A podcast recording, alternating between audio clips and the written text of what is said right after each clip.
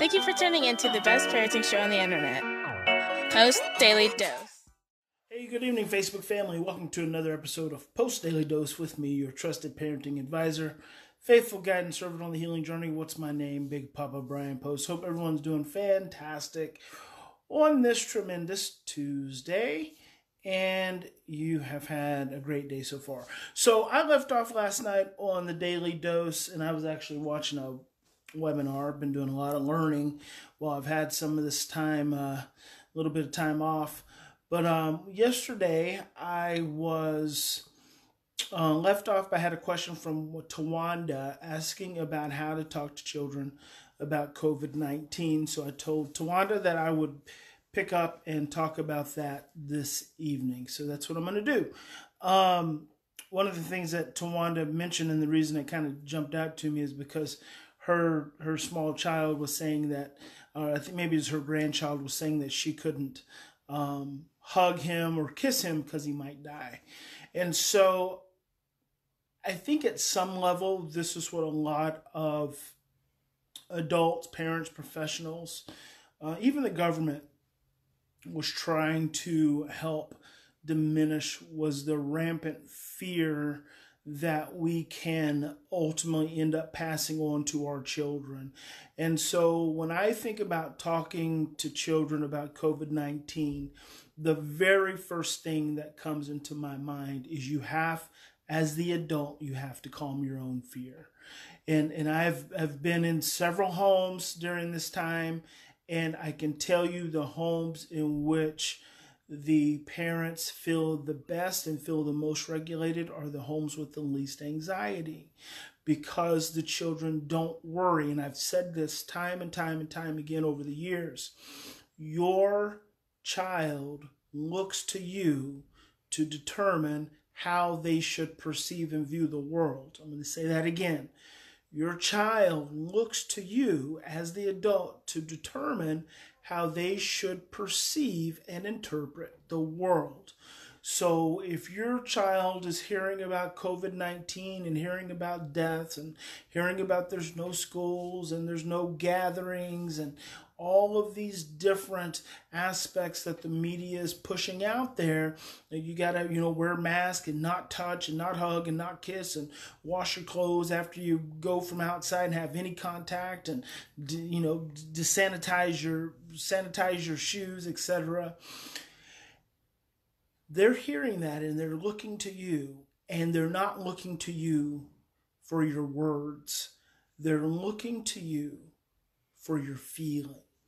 Allan Schore says that 90% of communication is nonverbal and it lies in patterns of affect regulation, which means that the majority of our communication is outside of our words, it's beyond our words.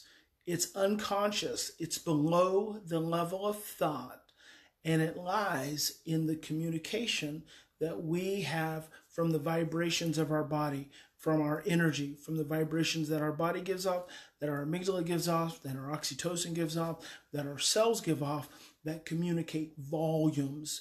So, number one, your children, and I say I've said this a lot over the years, as it regards to teachers, when it comes to different difficult children in classrooms, as it comes to parents, when it when it regards how their siblings view the way they handle another child, because your kids are always looking at you and they're looking at you to determine how they are supposed to feel and perceive any given moment. So, number one, when it comes to COVID 19, the first person you have to check is yourself. If you are anxious and stressed out and worried and fearful it is guaranteed that your children are going to be stressed out, anxious, worried, and fearful. So you got to check yourself, calm yourself down, stop watching all the television shows, stop listening to all the social media. Take a break, take a technology break, and feed your brain with some calm music, some comedy, some Kevin Hart, some some uh uh I don't know, Eddie Murphy, whoever you listen, whoever's your comedy person, a funny show, some Adam Sandler, you know, whatever it may be but change what you're feeding your brain if you find yourself being overwhelmed and racked with stress and anxiety. It's number one. Number two, when you do have a conversation with your children, so this is from the standpoint of you having a conversation with them. be matter of fact, be very point blank, and and be honest to the degree that you know what you're talking about. Our own government doesn't even know a lot of what they're talking about. A lot of the professionals are telling you, they're telling you you know, about all these precautionary methods that we have to take. But so much of this is still foreign. We still don't know what's really going on. There is no cure. So you can't tell your children something that you don't know for sure. What you can tell them is look, these are very stressful times there is a virus like the flu that is going around and it is making a lot of people sick and it has a lot of people worried because it spreads so fast. So, what we need to do is this A, B, C, D, E, F, G. As long as we do these things, we are most likely going to be just fine and we're not going to worry. We're going to do our best to just continue to function as a family and love one another, and we're going to be okay. If you start to worry, if you have some concerns, if you have some fears, some anxieties, just come and ask mama, just come and ask daddy, and then we'll deal with it. That's it. It doesn't have to go on deeper than that. You don't have to say watch the news. You don't have to feed into all the fear that is going on in our society today. So that's number two. Number three thing. If your children, hello, Carrie, hello there, Mimi. If your children come to you and they've said something like, my teacher or my friend said, You can't kiss me because I might die, or if you touch me, I might die, the first thing you do is take a deep breath. Take a deep breath, look at them, and say, Honey, it's just not true. It's just not true. That is not true what you've been told. And I'm sorry they said something to you that was so scary. Here's the facts. Find the facts that are able to just, you know, dispel all the, the BS that's getting passed around. Share with them the basic information that you know and then go from there. Don't feed into it in any great deal to any great degree. And what you might do is say, honey, I'm sorry that you were told that. That's something that's very scary. It's not true. But if you don't want me to kiss you, you don't want me to touch you, that's okay. But I'm here if you change your mind. Because I can tell you, as your mom, as your father, that's not true. And we're going to be okay. And in fact, now is the time for us to be kissing and loving on one another even more. We just want to make sure that we're practicing the hygiene that we need to practice. So that's number three. And that's probably about all I have to say on the matter. But there's a number four thing.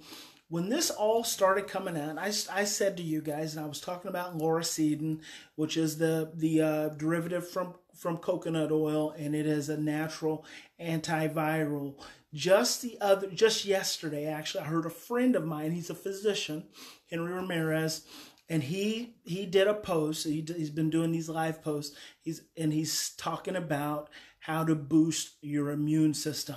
And i'm like oh my gosh. And then i saw another lady finally said something like we need to be talking about how to strengthen immune systems we're still not talking about that guys we we need to be focused not on fear and avoidance. We need to be focusing on strengthening our internal immune systems.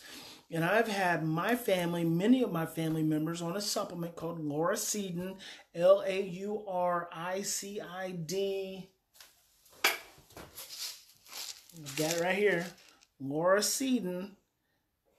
And you can go to lauricidin.com. I'm not a paid spokesperson, but I'm just telling you from the standpoint of all of this, work on strengthening your immune system. It's one thing to clean your hands and take a shower and wash your clothes, but do things that strengthen your immune system. Just the other day, in one of my online newsletters I read, the state of New York is treating treating coronavirus with vitamin C. Guess what? Vitamin C you get everyone knows that you get vitamin C from an orange from an orange, but you get 3 times more vitamin C from a bell pepper. So think about these things. Do more research. Do more research of what it's going to take to strengthen your immune system and stop doing things that are going to weaken your immune system. There's so many things out there in our society that actually weaken our immune system instead of strengthen it, and one of those things is stress. So try not to stress so much and do some things during this period of time to make yourself feel better. So that's it, guys. Remember, in any given situation, we always have two choices. We can continue to react from the same blueprint of stress, fear, and overwhelm, or we can stop, we can slow down, take three to 10 deep breaths, and we can choose love. And I hope you'll choose love. Hey there, Evelyn. Miss you too. Miss you guys too. Hey there, Peachy. All right. So that's it. Have a good evening. Um, God bless you. Big Papa loves you. Remember, when your children come to you with questions, the first thing you got to do, check yourself. Calm your anxiety, calm your fear, because they're looking at, they're not looking at, they're not listening to the words you're using, they're listening to what you feel. Calm your own fear. Speak with honesty, speak with authenticity. Be very simple, be very point of matter, be very simple and straight to the point, and everything's going to be okay. God bless, guys. Have a good evening, and I will see you tomorrow.